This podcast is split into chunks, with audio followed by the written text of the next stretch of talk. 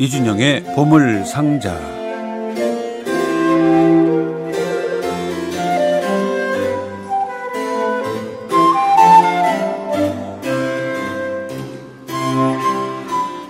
자, 오늘 뭐 강 건너 봄이 오듯을 봄이 오듯 첫 번째 가곡으로 들었는데 정말 봄이 어디선가 준비를 하고 있겠죠. 땅속 어디에선가 에, 아름다운 음악과 함께 또 봄을 맞을 날도 멀지 않았습니다. 굉장히 오늘 춥다고 했는데 생각보다 좀 덜 추운 것 같아서 이래도 되나 하는 걱정인데 이준영 씨는 어떻게 생각하세요? 예, 올겨울은 그, 그 눈도 좀 많이 안 오고 네. 남쪽은 좀 오는다고는 들었지만 어쨌든 근데 지난 지난 겨울이 오기 전에 네. 올겨울 몹시 춥다고 예보가 많았거든요. 그, 그러니까요. 기억나시죠? 네.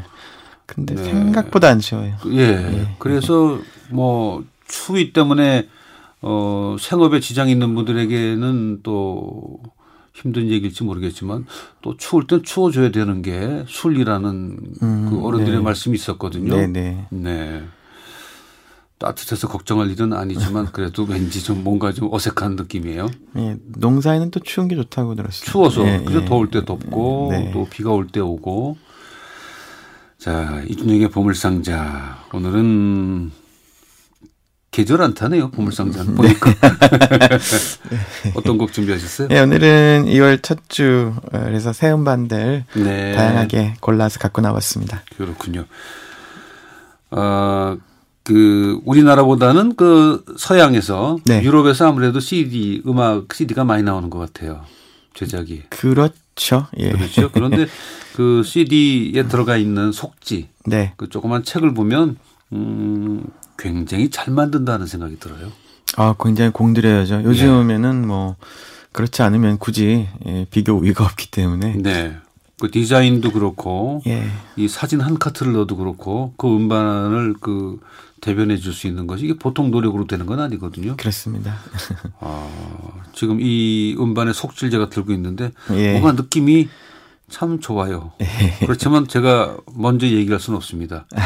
틀릴까봐 느낌이 어떤 느낌이에요? 아니, 이런? 느낌은 뭐, 에, 뭐, 거장 지휘자죠. 필립 헤러베허가 네네. 에, 새 바흐 음반을 냈습니다. 네. 벌써 한 40년째 꾸준히 바흐 교회 음악을 에, 연주하고 녹음하고 있는 거장이죠. 우리나라에도 뭐 네네. 여러 번 와서 그럼요. 예, 네네. 난리죠. 아주 뭐 느낌이 참 좋은 분이에요. 아, 예? 신사죠. 그렇죠? 그런 느낌이에요. 짜고. 예. 그런데 네. 그 필립 헤레베 우린 필립 헤레베헤라고 얘기하는데 예, 뭐. 이준영 씨는 지금 뭐라고 그러셨죠? 아, 네, 헤러베허. 헤레베허. 예, 혼용에 우선 쓰도록 예. 하겠습니다. 헤레베허. 아니, 뭐, 아무렇게나 하셔도 됩니다. 어, 제가 방송에 여러 번 말씀드렸어요. 그래서 사람 이름에 아, 목숨 걸지 말자. 네네. 예, 그렇죠. 그렇습니다. 그런데 이분은 이 세바스찬 바흐의 칸타타를 이 곡도 여러 번 녹음했을 거 아니에요? 아, 한 곡만 두 번째 녹음이고요. 나머지 곡은 처음 새롭습니까? 녹음이에요. 왜냐면, 아, 네. 예, 바칸다타가 200곡이 나오니까. 음, 그렇군요. 예. 이, 이번엔 저, 저, 바흐 작품 번호 몇 번, 몇 번, 몇 번이에요? 예, 이번에는 칸타타 세 곡을 넣었는데요. 네. 어, 공통점 주제가 있어요. 마르틴 루터가 네. 쓴 코랄에 기초한 칸타타를 모았습니다. 예. 이른바 코랄 칸타타죠. 그렇군요. 코랄 칸타타는 곧 어, 마틴 루터하고 연결이 있는 건가요? 꼭 그렇진 어, 않죠? 음. 꼭 그렇진 않죠. 그렇지만 이제 코랄이라는 것의 전통을 처음 확립한 사람이 루터니까 네네. 넓게 보면 다 루터로 소급된다. 거슬러 아, 올라간다고 할 수. 있죠. 어, 뭐 루터 코랄 가운데 우리가 뭐 워낙 잘하는 찬송가 곡조도 있고 그렇습니다. 그렇죠. 예. 바로 그곡 오늘 들려드릴게요. 아, 그래요? 바로 칸타타 80번. 예, Ein feste Brücke ist unser Gott. 내주는 강한 성이옵니다. 그 유명한 선율의 바탕을 둔 그 칸타타여서 이 곡 아시는 분들은 금방 선율을 귀에 이렇게 딱 잡아내실 수 있을 것 네. 같아요. 그 중에서 같은 제목의 첫 합창곡을 필립 페로베가 이끄는 콜레기움 보칼 레겐트 연주로 새 연주로 들려드리겠습니다.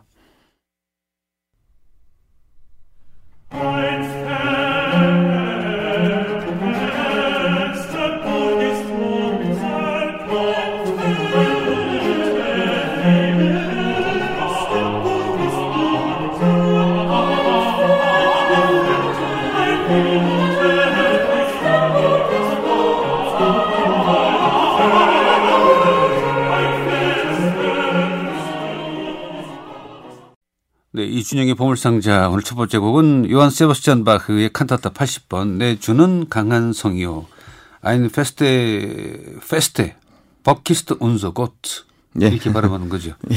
어, Ein feste Burg Burg인가 Burg가 되는 거군요. Burg, 예. 강한 성. 네. 예, 그 가운데 첫 번째 합창곡인 어, 내주는 강한 성이었습니다. 필립 헤레베헤가 지휘하는 콜레기움 보컬레 겐트의 에, 연주였습니다. 그런데 이, 이 칸타타 가운데서 우리가 찬송가를 알고 있는 내 주는 강한 성이요. 이거는 그 한, 한 부분을, 음, 가사를 찬송가 가사 곡조를 붙인 거죠. 그 곡조에다가. 그거를 루터가 썼어요. 직접. 아, 썼습니까? 예, 루터는 음악가이기도 했습니다. 예. 네네. 그렇군요. 그 전에 그 그때 루터 시대에는 아무래도 성직자들은 음악 담당하는 성직자가 따로 있었고 예. 어, 성경을 연구하는 분도 따로 있었고 코라를. 쓴 그 목사님도 여러 분 있죠. 네네. 루터는 종교 계획을 한 거 보면 성경 학자인 것 같은데 또, 또 음악 음악까지 엄청난 음악 예어가였어요. 노래도 잘하고 그렇군요. 이렇게 류트 같은 악기도 잘 연주도 연주했던 하고. 예, 그런 음악가였죠. 뛰어난 분이었군요. 그렇죠. 네. 아, 첫 번째 곡이었습니다. 두 번째 음반은 예, 비발디입니다. 예, 이분은 누구예요?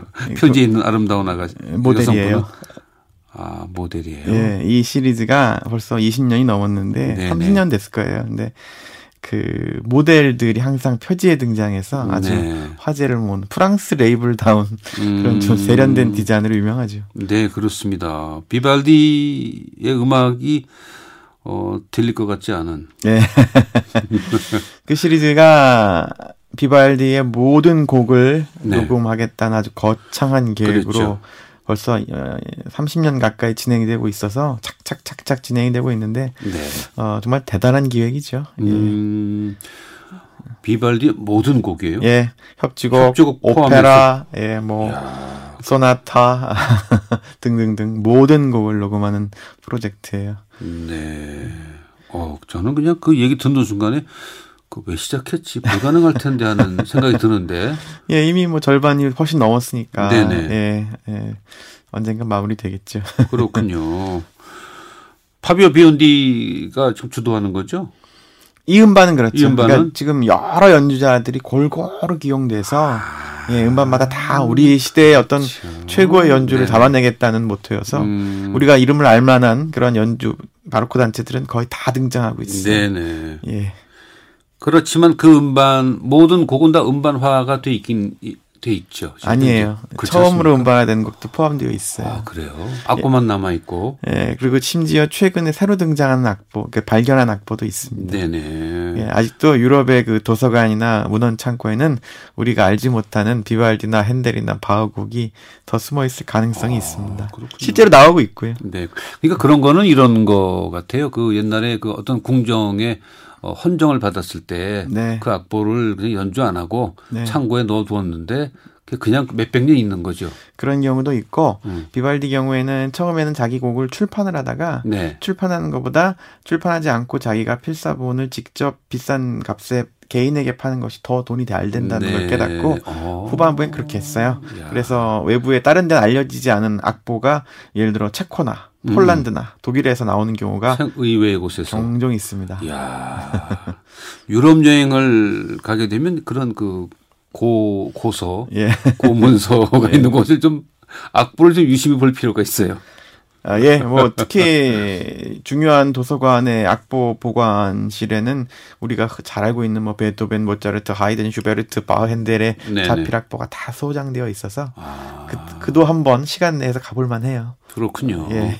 자, 이 음반 가운데서 어떤 곡 들어볼까요? 예, 이번 음반은 바로 비발디가 보헤미아, 즉 오늘날 체코에 가서 활동할 때 네. 만들었던 곡들이 주제입니다. 그래서 네, 독특한 주제인데요. 어, 말씀하신 대로 파비오 비온디와 에로파 갈란테가 이 음반에서 연주를 담당했습니다. 에, 비발디 후기 곡들이라서 우리가 흔히 알고 있는 전반기 곡들하고는 느낌이 좀 많이 달라요. 예. 예, 바이올린 협주곡 B플랫 장조 리온 번호 380번 가운데서 2악장, 3악장 골라서 들려드리겠습니다. Música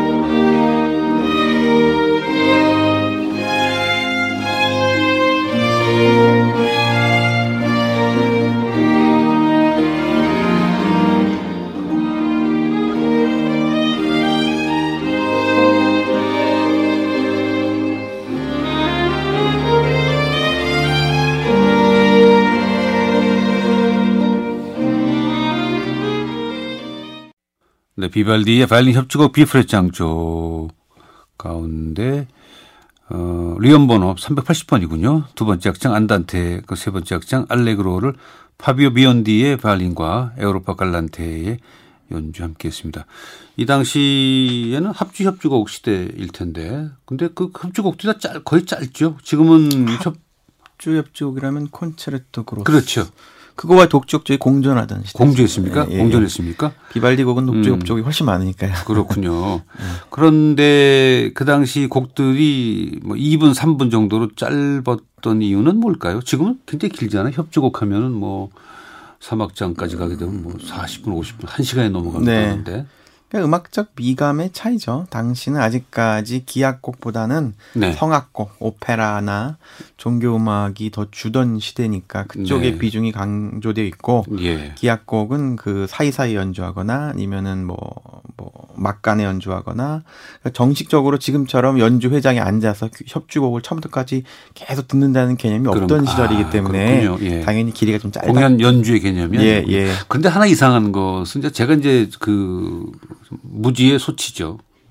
뭐냐면 그 성당에서의 음악이 거의 주로 많이 작곡이 됐고 연주가 됐을 텐데 그 성당마다 가본 오르간이 있잖아요. 네. 파이프 오르간. 근데 파이프 오르간을 위한 곡이 네. 세상 모든 음악의 절반 이상은 돼야 되지 않나 하는 생각인데 사실 그렇게 많지 않은 것 같아요. 아, 거긴 두 가지 이유가 있는데요. 예. 첫 번째는 그 오르간 음악은 즉흥 연주가 많았어요. 그래서 네네. 악보로 기보되지 않은 경우가 굉장히 많았습니다. 그래서 아. 오르가니스트 작곡가들의 작품이 작품들이 생각보다 많잖아요. 말씀하신 네, 대로 네. 기보하지 않는 습관이 많았기 때문에 음. 심지어 지금까지도 오르간은 즉흥 연주와 가장 가까운 악기죠. 아 그렇습니다. 예, 오르간 연주자들에게는 즉흥 연주 실력이 꼭 필요합니다. 네. 두 번째로는 그럼에도 불구하고 악보는 제법 많은데 음. 아무래도 오르간이라는 악기는 그 악기 자체가 이 건물과 밀접한 관련이 있어서 악기가 없는 곳에서는 연주할 수가 없고 어렵죠. 예, 이동이 안 예, 되니까. 그런 면에서 대중적 인기가 좀 떨어지다 보니까 우리가 접할 수 있는 오르간 음악이 많지 않은 게 또 있죠. 네. 두 가지가 다 있는 것 그렇군요. 같습니다. 예, 제가 그 유럽 여행 갔을 때 성당에 가면서 어디나 있는 그 오르간 파이프 오르간을 보면서 예. 왜 이렇게 오르간들이 다 많은 짤츠부르크 성당에는 오르간이 그 안에만 여섯 대인가 이렇게 일곱 대 여러 대가 있는. 경우가 있죠. 왜냐하면 경당이 여러 대 있기 때문에. 네네. 그런데도 불구하고 예. 어, 오르간 연주곡이 없다 하는 생각을 가졌는데 예. 오늘이야 드디어 예. 사실 또 알고 보면 많아요. 그렇군요. 자, 브람스의 에, 독일 레퀴엠이 또 음반화가 됐군요. 네. 에, 바로 다니엘 로이스가 이끄는 카펠라 암스테르담 합창단이죠. 그다음에 네. 프란스 브뤼헨이 창단했던 18세기 오케스트라가 함께 브람스의 독일 레퀴엠을 녹음했습니다. 레퀴엠은 진혼곡이에요. 그렇죠. 그렇죠. 그런데 네. 그 브람스에게 있어서 독일 레퀴엠은 어, 브람스를 유럽 전역에 알, 브람스를 알게 한 아주 의미가 있는 곡이라고 하는데 그건 어, 그렇죠. 어떤 뜻이에요? 무슨 의미예요? 어, 어떤 의미냐면 이제 그 곡이 워낙 인정을 받고 대중적으로 널리 연주되다 보니까 음. 브람스란 이름을 전, 그 전 유럽에 알리는데 크게 이제 네네. 기여한 곡이라는 뜻이죠. 우리는 보통 레퀴엠하면 모차르트 레퀴엠을 가장 많이 듣게 되고 그렇죠. 그런데 네. 그거에 비교해서 어떻게 다른가요? 어, 많이 다르죠. 기본적으로 모차르트의 레퀴엠은 기본 골격은 같죠. 아니요, 다르죠. 완전히 다르죠. 아 그래요? 네, 왜냐하면 모차르트 레퀴엠은 그 카톨릭 교회 라틴어 레퀴엠 네네네. 전통에 근거해 있습니다. 그래서 가사가 르네상스 시대 조스캥 데프레나 뭐 빅토리아부터 모차르트를 거쳐서 뭐 베르디 베를리오즈까지 다 똑같아요. 같은 가사 라틴어 전례문에 붙인 음악이라고 보시면 되는데 네. 에, 브람스는 그렇지 않고 이름만 레퀴엠이고 예. 독일 전통을 개신교 전통을 따라서 예. 자기가 독일어 성경 중에서 어, 신구약 중에서 구절을 골라서 편집한 음. 그러니까 완전히 가사는 전혀 다르죠. 그러니까 라틴어를 벗어난 그렇죠. 예, 가사도 전혀 다르고. 네네. 예, 예. 한마디로 어, 성경 구절에서 자유롭게 가져다 만든 어떤 그 모음곡이라고 네. 어, 표현할 수 있겠습니다. 그렇군요. 어, 이 가운데서 어떤 곡을 들어볼까요? 예, 예, 대중적으로 이 곡 중에서 가장 유명하고 네. 또 실제로 이 곡을 일단 완성한 후에 브람스가 뭔가 부족하다고 느껴서 나중에 덧붙인 곡이기도 하고 네네. 또 어머니가 세상을 떠난 슬픔을 담아냈다고 해서 음. 또 널리 알려져 있고 또 마지막으로는 이 소프라노 독창인데 소프라노 파트가 너무너무 어려워서 예 모든 소프라노들이 참 힘들어하는 난곡인 네. 예 너희가 지금은 근심에 쌓여 있으나를 골랐습니다. 이 모든 소프라노들한테 아주 아주 어려운 곡인데 호흡이 워낙 길고 예 감정을 그 억누르면서도 표출해야 되는 그런 아주 고난이도의 해석이 요구되는 곡인데요. 어, 이번 새 음반에서 노래를 캐롤린 샘슨이 맡았는데 어, 제가 듣기에는 참 잘했. 것 네, 같아요. 기대됩니다. 예, 캐롤린 샘슨의 노래 그리고 다니엘 로이스가 이끄는 카펠라 암스테르담과 18세기 오케스트라 연주로 들려드리겠습니다.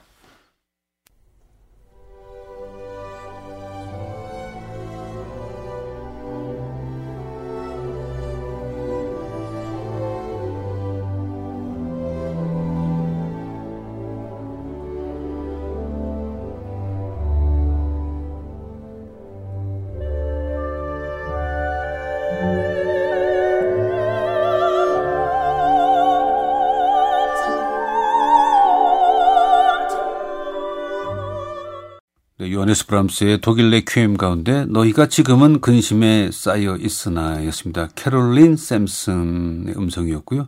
에, 다니엘 로이스가 지휘하는 카펠라 암스테르담과 18세기 오케스트라가 함께했습니다. 브람스는 사실은 좀 어머니와 아버지로 보자면 좀 불우한 환경이었어요. 어머니가 아버지보다 17살이 많은 네. 여인이었는데 네, 네. 어, 또 이혼을 하게 되고 또 그 어머니의 죽음에 대해서 브람스는 각별히 더 슬픔을 가졌던 것 같고 그 후에 이 독일의 괴물 작곡 하게 된 걸로 알고 있는데 네, 예, 그렇습니까? 그 어머니 죽음이 큰 계기가 되었죠. 네. 보통 진원곡 하면은 그 그건 떠나간 분들을 위한 곡이죠. 그렇죠. 죽은 영혼을 위한 미사곡이죠. 미사곡이죠. 예, 예, 그거는. 예, 근데 레퀴엠은. 독일 레퀴엠은 어, 그런 의미도 있나요? 그런 의미도 있지만 독일 레퀴엠은 루터교 전통의 개신교 네네. 전통의 곡이어서 조금 의미나 느낌이 좀 다르죠. 그렇죠. 남겨진 사람을 좀 위로하는 그런 의미도 예, 브람스 독일 레퀴엠은 특히 그런 있다 그러죠. 예, 감정이 강합니다. 아, 그러면 카톨릭 카톨릭에서의 그 진혼곡 레퀴엠과 루터교에서의 레퀴엠은 또 의미가 그 인용한 구절이 다르겠군요. 그렇죠. 예, 카톨릭 레퀴엠은 가사가 딱 정해져 있는 전례문이지만 네네. 독일어 레퀴엠은 쉬츠든 바흐든 브람스든 음, 또 작곡자나 텔레만이든. 예, 작곡가나 혹은 그 음악을 엮은 사람이 가사를 좀 자유롭게 음, 네네. 취합하게 되죠. 세상에 브람스가 누구인지를 알려준 곡이기 때문에 네. 음악 좋아하시는 분들 이 독일 레퀴엠을 가사와 함께 한 번쯤 들어볼 필요가 있겠습니다. 그렇습니다. 자, 다음 음반은요? 예, 오늘 마지막 음반은 드보르작입니다. 네. 예, 이름도 드보르작이네요. 드보르작 피아노 쿼르텟이라는 단체인데요. 생긴 지는 몇 년 안 됐어요, 사실. 네. 그렇지만 그 단원 하나하나 한 명 한 명은 이미 기존에 체코의 아주 유명한 실리악 단체에서 연주하던 베테랑 단원들이에요. 네. 그래서 이들이 모이자마자 어- 엄청난 시너지 효과를 내면서 최근 아주 급부상하고 있습니다. 네. 그렇지. 우리는 좀 생소해도 그, 네. 그 체코라든가 네. 그 유럽에서는 다 한 분 한 분이 다 예, 뭐 블라흐? quartet이라든가 이렇게 뭐 다 이름이 있는 단체에서 활동하던 네네. 연주자들이 모였어요. 그래요. 네.